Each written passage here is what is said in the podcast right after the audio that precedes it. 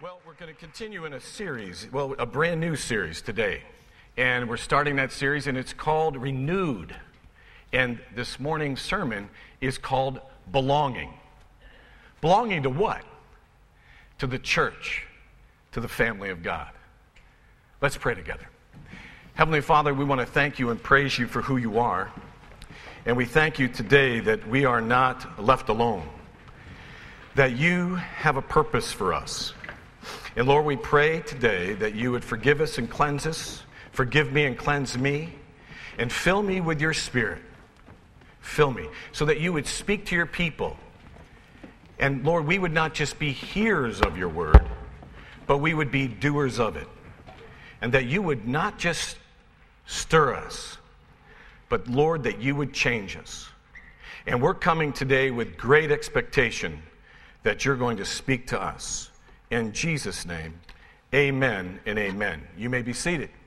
As I've already said, we're, we're starting a new series called Renewed, and that means Christ Church is renewing, renewing something. We're, we're actually bringing back a program called Home Run Christian. How many remember that program? Yeah, quite a few of you. And you know that we had four bases or four classes that you had to participate, and once you completed them, you became a home run Christian. Well, we, we designed it. We set it up like a baseball diamond, and you can see the PowerPoint there before you. And in order to become a, a person who reached first base, you had to be part of the membership class. To get to second base, you had to, be, you had to participate in the, the, the maturity class. Third base, you had to participate in the ministry class. In the last class, in order to, cl- to, to cross over home plate, you had to fulfill the missions class. And once you took all those classes, you crossed home plate, we called you a home run Christian. And the pastors autographed a number of baseballs, and we gave you a baseball, and it was a great program. Matter of fact, I still believe that is a great program, and I'm so glad that they are resurrecting it again, bringing it back to us at Christ Church, because it really helped us understand who we are as a church. It helped us to understand what we believe and why we believe it. It also helped us to understand the ministries that were going on in the church so that we could get involved. And it inspired us and motivated us to fulfill the mission that Christ has given to all of us to go and make disciples of all people of all nations. So I'm very excited about this coming back, but we're changing it. We're dropping all the baseball analogies because what we learned was this that once everybody completed the bases and they got home, they ended up taking themselves into the dugout. They just thought it was over. That's it. I'm done. And they went into the dugout, and we thought, wow, we can't do that anymore. We just got them prepared, trained them to get into the game. Can't go in the dugout and quit. No, we had, so we're dropping that idea, and all we're saying to you is that it's very, very important for us as a church to be discipled, to be trained, to be equipped. So we're encouraging you to be part of the membership class, the maturity class, the ministry class, and eventually the missions class. So that's what we're talking about today. And today we're talking about belonging. Belonging, becoming part of, the, of, of a church, joining the family of God in a local lo- location where you can begin to work out your purpose and your calling in your life. And we call that membership. So I want to, before I begin to look at that today, I want to help us understand some of the theological significance behind these classes and why we put them together. Well, you know that discipleship is a process. We're always in a process. The key to becoming a disciple is to make progress in the process, right? We're going to continue to continue to grow. See, we're not here just to be a disciple, we're here to be a disciple maker. That was the purpose. That's why we exist, is to multiply ourselves. That's one of the purposes, that we would take what God has taught us and imp- impart it in someone else's life. So it's just not to be a disciple again, but it's to become a disciple maker. Well, Jesus designed that strategy, and he had a strategy behind everything he did in making his disciples. And I would like to look at that strategy with you. And as we look at it, it will lead us right into our passage this morning. So I've given you uh, an illustration that will hopefully help you visualize the strategy of Jesus. It's, I put it together like a cake. Now I'm visual. So I think this helps me. Uh, hopefully, it'll help you. The first layer of that cake of the strategy of Christ is called membership. Second is maturity. Third is ministry. And fourth is mission. And then we're sent out. At Urban Impact Foundation, we change those words around a little bit. We talk about win, build, equip, multiply, and send. But it's all the strategy. However, you do the semantics, it's all the strategy of Jesus Christ and how he built his disciples and how the church is to build disciples today. So as you look at that strategy for a moment, I want to first just take on that first layer of cake membership. Let's do that right now. We know that in the New Testament, Jesus took on 12 disciples. He called them out. He said, Come follow me. And when he called them out, they had to make a commitment to him. They had to make a decision to follow after the Lord Jesus Christ. One great example is found in Matthew chapter 4, verse 19, where Jesus is talking to Peter and Andrew. And he says this He says, Follow me, and I'll, I'll make you fishers of men. And he calls them out. And what did they do? They dropped their nets they left their company, the fishing company, and they actually went and followed the Lord Jesus Christ. They made a commitment to him. And when they made a commitment, what they were saying, they said, Jesus, you're our shepherd, and we're your sheep. Jesus, you are the teacher, and we will be your disciples. And they committed themselves, and they said, We will join your team. We will be a member of your squad, of your team. And every one of those disciples had to make that decision. They had to make that commitment, commitment to Jesus Christ. Each and every one of them. They had to make a decision and a commitment to become a member on his team. However, inherent in their commitment to Jesus was their commitment to one another. Because this was not a journey Jesus intended them to take alone or on their own. Let me read that again. Inherent in their commitment to Jesus was their commitment to one another because this was not a journey Jesus intended them to take on their own. 23 times Jesus said to his disciples, Love one another as I have loved you. What he was saying to them, he's saying, Just as you've committed to me and I have committed to you, now commit to one another. Love one another. A, cr- a, great example of this is found in John chapter 15, verses 12 through 14. It says this My command is this love each other as I have loved you. Greater love has no one than this, that he laid down his life for his friends. You are my friends if you do what I command. Notice he says, I command, not a suggestion here, a commandment. The commandment was to love each other as I have loved you. What he was saying, he's saying, You made a commitment to me, now make a commitment to one another. Join the team, yes, but be committed to the members on the team. He was calling those people to be a band of brothers. They had no idea that they were entering into a spiritual war, and he had to bring them together so that they would really love one another. Do you know there's almost 50 some one another's that we're commanded to keep in the, in the New Testament and some in the Old Testament. We are to love one another, to share with one another, to pray for one another, on and on and on. And he drove, he, he, he called this band of brothers, if you will, to do that, to love each other like he loved them. That's called, if you will, membership, to join the team and be part of the team. A place that you belong, that you have a responsibility and a role to play and we're to take seriously that calling. You see, we're not just called to believe, we're called to belong. Jesus not only called his disciples to come and follow him and also to belong to one another, but then we move on to the third layer of the cake, and it's called maturity. The moment they made a commitment to Jesus, he began to mature them in their faith. he helped them to grow up in the faith. And he used four components the Word of God. He began to teach them the Word of God, who God is, who, who He was, how they could know that, that heaven could be their home. He began to teach them about prayer and all those things from the Word of God. He, being the truth, the Word of God, began to speak to them. But at the same time, He called His disciples out to pray. And they went to quiet places to pray. And He, he helped them to understand what that meant, but also demonstrated it, showed them how to pray.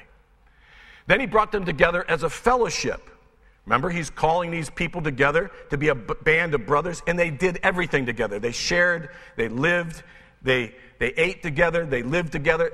They were a fellowship, up close and personal with each other. And then he created an opportunity for those disciples to give testimony of what? Of the great things that he was doing. He would do miracles and they would give testimony among themselves, and they would go out and give testimonies to the people around them. And God used, the Lord Jesus Christ used the Word of God, prayer, fellowship, and testimony to build the faith of these followers of Christ. Now, you might be asking yourself the question where's worship in all this, Pastor Ed? Well, you need to understand in the Hebrew mind and also in the mind of Christ, worship was something that you did all the time in everything that you do. If you, whatever you do, whatever act you do, if you do it for God's glory and honor, that was worship. So if they were reading, the, or if they were studying the Word of God, or if they were preaching or praying, yes, that was worship. But also, when they were out attending the sheep, or out fishing, or going out to get food, or preparing food, all of it, if they were doing it for God's glory and honor, was an act of worship. You need to understand that's the concept in the New Testament. That's what Jesus, that's the truth of what worship really means. Yes, it is singing songs. It is a time that we have corporately. Right now, we are worshiping God, but this is not the only time. Everything you do can be an act of worship. So, that being the umbrella, yes, they worshiped. But Jesus used what now? He used worship, but he also used what? The Bible. He used prayer. He used fellowship and he used testimonies to build people up, those people, in the faith. So he matured them. The third layer of the cake is ministry. Ministry. Jesus sent out his disciples two by two. And he sent them out, and they went out and they ministered. And then they came back and they would report to Jesus what they had found or what happened. There was one occasion that a boy, he was sick and he had a bad spirit. And the disciples were trying to heal him, but nothing happened. Finally, they brought the boy to Jesus, and Jesus prayed for that child, and the spirit left him, and he was healed. And we pick up the story in Mark chapter 9, verse 28 and 29. It says this When he came into the house, his disciples began questioning him privately. Why could we not drive it out? He said to them, This kind cannot come out by anything but prayer. You see, Jesus was taking that moment to train his disciples in ministry. Matter of fact, Jesus spent a year and a half maturing his believers, and he spent six months training them and equipping them for ministry, sending them out two by two, coming back and training them. And then the last six months of his life, he was preparing them to do the mission. And that leads us to the mission. Here we find four times Jesus says to his disciples to fulfill his mission. I've given you four references, the four times Mark chapter 16, verse 15, Luke chapter 24, verses 4, 46 through 49, Matthew 28, 19 through 20, and then Acts 1 8. We're going to look just at, the, at that one passage uh, in the book of Acts, but before we look at that, I just wanted you to see those four references. Four times he called his disciples out to fulfill the mission. But when he first showed up, he said this. He said in Luke chapter 19:10, in many other places, he declared his mission. His mission was to come and seek and save that which is lost. Now, did he do that? Absolutely. He died on the cross. He was raised again from the dead. Anybody who repents of their sin and believes upon the Lord Jesus Christ, today they can be saved. To know for certain that heaven's their home and they have a relationship with God.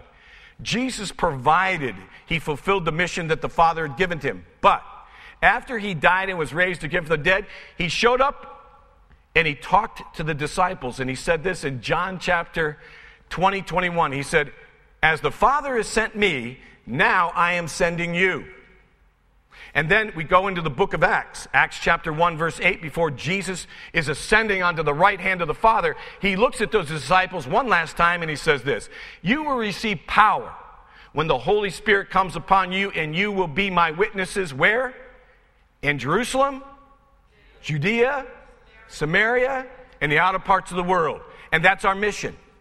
And we all know that those disciples got that done in that day. But then the Bible also tells us that God sent his son, yes, but then he sent his spirit, and then he sends the church.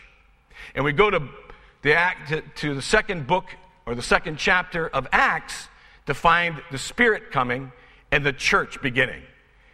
There we find the disciples going up into the upper room.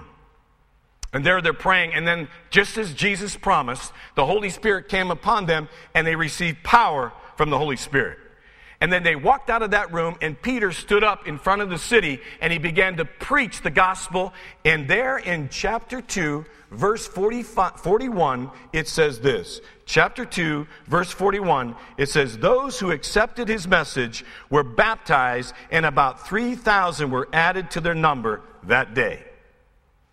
And what we have here is Jesus was sent by the Father, and then the Holy Spirit came upon the disciples, and then right here is the beginning of the church. 3,000 people. Now we know scholars tell us that that's just the counting of men. That's not including the women and the children. Most scholars believe between six to 10,000 people came to know Christ that day. Could you imagine 10,000 people showing up at Christ Church tomorrow? I mean, imagine in one day, this place filled up with 10,000 people. Man, Barry and I and the rest of the pastors, we'd be, we'd be pulling our hair out, wouldn't we? We'd be, do, you know what we would need? We would need every one of you in this room to become a disciple maker. For that's what Jesus called us to be, to be disciple makers. We need every one of you. And that's what they did in those days. They had the, the apostles, but they had also 120 people that were around those guys during the life of Christ. And they were the church. And once the church began, there was 120. And the next day, there was 10,000. So what did they do? They took the same strategy that Jesus had taken with them and discipled them, and they implemented it into the church. And that strategy was what? Win, build, equip, multiply, send, or here at Christ Church, become a member, join the church, become part of the family of God. First, come to know Christ, join the church, then mature, then find out your gifts and abilities, use your gifts and abilities in ministry, and then get the mission done. And they took that same strategy and they began to impart it. Let's see how they did that. In verse 41 of Acts chapter 2, again it says this Those who accepted his message were baptized, and about 3,000 were added to their number that day. So they made a commitment to Christ. The next commitment was to the church, to the people of God. Second thing that happened. In verses 42 and 43, they began to take these brand new babes in Christ and they began to mature them in the faith the same way Jesus matured them. Look what it says. They devoted themselves to the apostles' teachings and to the fellowship, to the breaking of bread, and to prayer. Everyone was filled with awe, and many wonders and miraculous signs were done by the apostles. So they devoted themselves first to the, to the teaching. Well, who taught the apostles? Jesus Christ. So they took what Jesus taught them, which is the Word of God. They used the Word of God to mature those young believers. And then, just as Jesus had taught them to have fellowship with one another, to love one another, they began to have fellowship with one another. And they began to teach them what Jesus taught them there. And then they began to pray and showing them how to pray. And then, as I say again, it says, everyone was filled with awe, and many wonders and miraculous signs were done by the apostles. The apostle Paul's, I mean, the apostles saw Jesus do miraculous signs, now they were do them, doing them. And back when they saw Jesus, they would go out and give testimony of the great things that God was doing in their midst, and that's exactly what was happening in this church. Now, the apostles were going out and doing miraculous things, and the people were going and spreading all that great news and giving testimony to all the things that God was doing. So here we find they were, God used the same strategy to raise up the church. He used the Word of God. They had fellowship with one another. They prayed for each other, they learned to pray, and they gave testimony. But there's one thing more, and of course, that's all under the umbrella of worship. But there's one more thing that they added. Do you see it? Do you see it in the verse? There it's found breaking of bread. Jesus said to them, Keep this command. Remember my death and my resurrection. So they added communion inside the services, inside their time of discipleship. Third thing they did is they began to minister to the people, the apostles did, and then they began to equip the saints to do the ministry. Look what it says in verse 44 and 45. All the believers were together and had everything in common. Selling their possessions and goods, they gave to everyone as he had need. In other words, the apostles began to minister and kind of like show and tell these young believers how they're to minister to one another and meeting the needs of the flock. But then we find, now you got to remember, there's 10,000, 10,000 of them, I should say.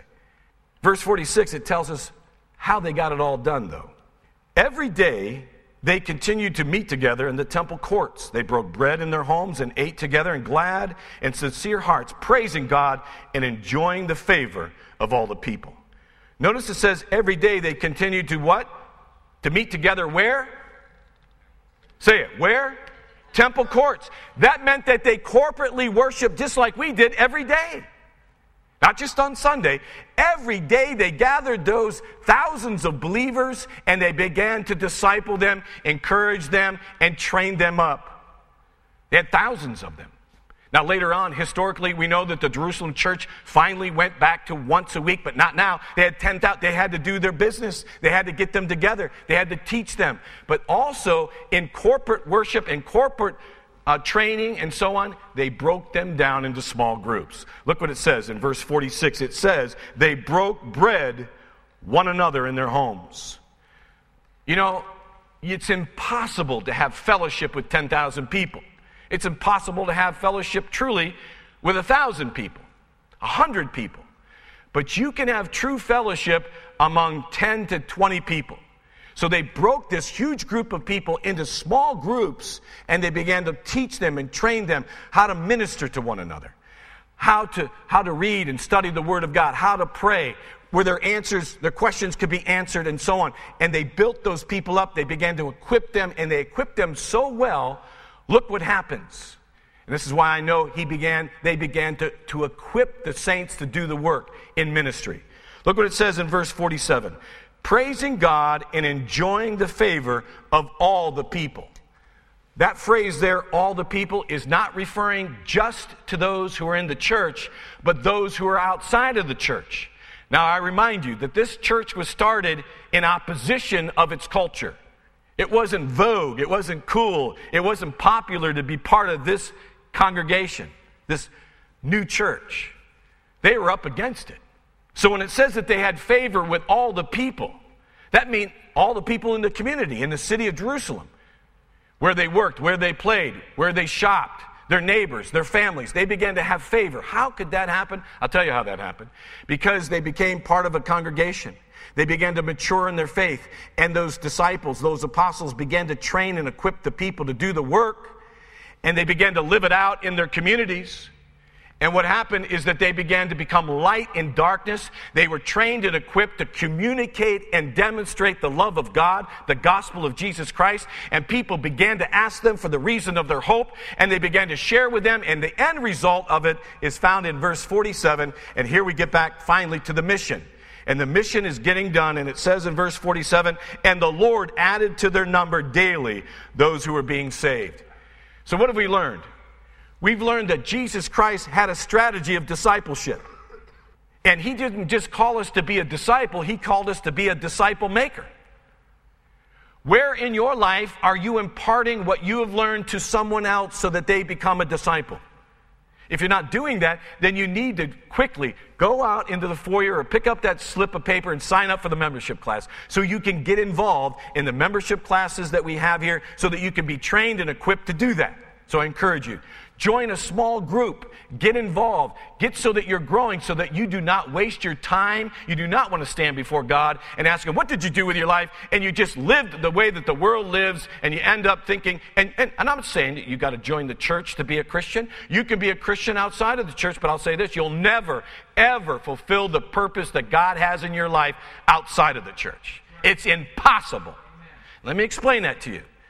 If you look at what's happening here, you understand that uh, uh, already that you cannot you cannot be isolated from the body of Christ and truly be a follower of Jesus Christ. Impossible.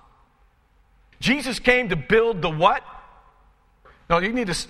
Okay, we, help me now this morning. I know that's not usual, but I just need you to help me to know that you're getting it because then I'll keep trying to give illustration after illustration to explain it to you. What did Jesus Christ come to build? The church. He didn't come to build ministry. He came to build a church. Inside the church is where all this stuff happens because you know what? Because we are called the family of God. Hear me. You were called to believe, but then you were called to belong. The moment you received Christ as your Savior, you became a child of God and you joined the family of God. Let me help you with that. Let me give you a better illustration. Here it is. You ready? You see, God created all of us, He created everyone, all mankind. He created everything. And when He created you, He created you and you joined, the moment you were created, you became universally part of the human race. But once that baby is born, once you were born, if you were left alone, isolated from a family, you would have died, physically speaking. So it was important that that child be born. But it would be born in the context of a mother and a father, a family, where that child could be raised, where that child could be nurtured, that child could become whole and know its right, its roles, and its responsibility, so that it could become everything that God intended that child, that child to be. And hopefully go out and multiply a family for itself. That's the physical ex- example. God created us all. But now we're not just part of the human race physically, we've been born again spiritually. Amen? We've been born again. We became a child of the living God. All of us are created, but not all of us are children of God. The only way that you can become a child of the living God is by receiving Christ as your Savior. And the moment you believed, you belonged. You belong to what? To the family of God. And we are called the family of God. And when you became a Christian, you joined the universal family of God, past, present, and future. In other words, Moses is your brother, Esther's your sister, Pastor John's your brother, I'm your brother, you're my sister, you're my brother. We're the family of God. But if you stay isolated from the family of God, you're going to die. You will never, ever be able to reach your potential and fulfill the purpose purposes that God has in your life standing outside of the church, being uncommitted to the body of Christ. You have a responsibility and a role to be part of this family. And the moment you became a child of God, you joined this family. And here, universally speaking, you've got to make a decision to become part of a local family the church, a local church where you can join that church, where you can begin to grow and nurture and use your gifts and abilities God gave to you, so that all the church, when all the water goes up, all the boats go up with it, that we all win. You see, you are needed. You belong. You're valuable. God called you, formed you, made you for such a time as this in this world, and you're sitting in the pew because God has something for you and only you can do. God's done this for all of us, and we become part of the family of God. Hear me. Satan has a scouting report, though. He has a scouting, scouting report on every one of us, and he knows who shows up and who doesn't. And guess what? When you don't show up, guess where he hits the ball? Right where you should be. So you see, you play a significant role and you have a responsibility as part of the family of God, and you must choose somewhere where you are going to belong, raise your child, your children, your family, so that they too can mature in their faith and that you know how to do ministry and so that you're fulfilling the mission. So that you're using your time, your talent, and your treasures to become disciple makers. So today, I am encouraging you. If you are sitting out there thinking, I don't know what church I want to belong to, and you happen to be here today, or you've been coming here for a long period of time and you're saying, okay, Pastor Ed, man, I'm pretty convinced I've got to join some type of church. I got to become part of a family so that I can grow and nurture and my family can grow. Then I'm encouraging you to take that green piece of paper, sign up for the membership class, or go out into the foyer and sign up and make sure that you do not miss God's purpose for you and your family. Folks, you are absolutely needed for such a time as this in this generation. You are valuable. We need you. We need you to step in, step up, The church will be committed to you. We need to just commit to each other. God bless you. It's always good to be here and opening up the Word of God for all of you. And I am very, very proud, a holy pride, if you will, of what you are, who you are, and where we're going. We are on the mission that God has called us to be on. We are raising up disciples for the glory and the honor of Jesus Christ. Let's pray together. Heavenly Father, I want to thank you and praise you for the people in this room. I would ask, Lord Jesus, that today that you would take us deeper. Today, we would sign up if we have not signed up yet to become part of this process so that we are guaranteed that we will move and, and continue to have progress in that process. God, that's a decision we've got to make. Help us to make it and do it for your glory and your honor. For we ask these things in Jesus' name. Amen and amen.